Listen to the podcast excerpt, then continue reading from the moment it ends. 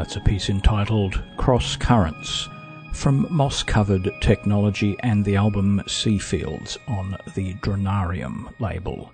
It begins this fourteen oh eighth broadcast of Ultima Thule, ambient and atmospheric music from across the ages and around the world, with me, George Cruikshank. We're coming to you from the Sydney studios of Ultima Thule Ambient Media.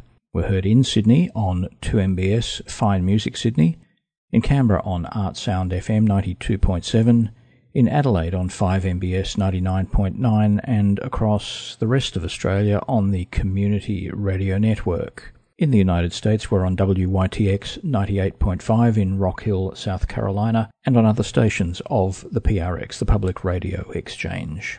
Continuing now, music from Federico Mosconi and the album Dreamers and Tides, another recent release on Dronarium. This is Beyond the Big Horizon.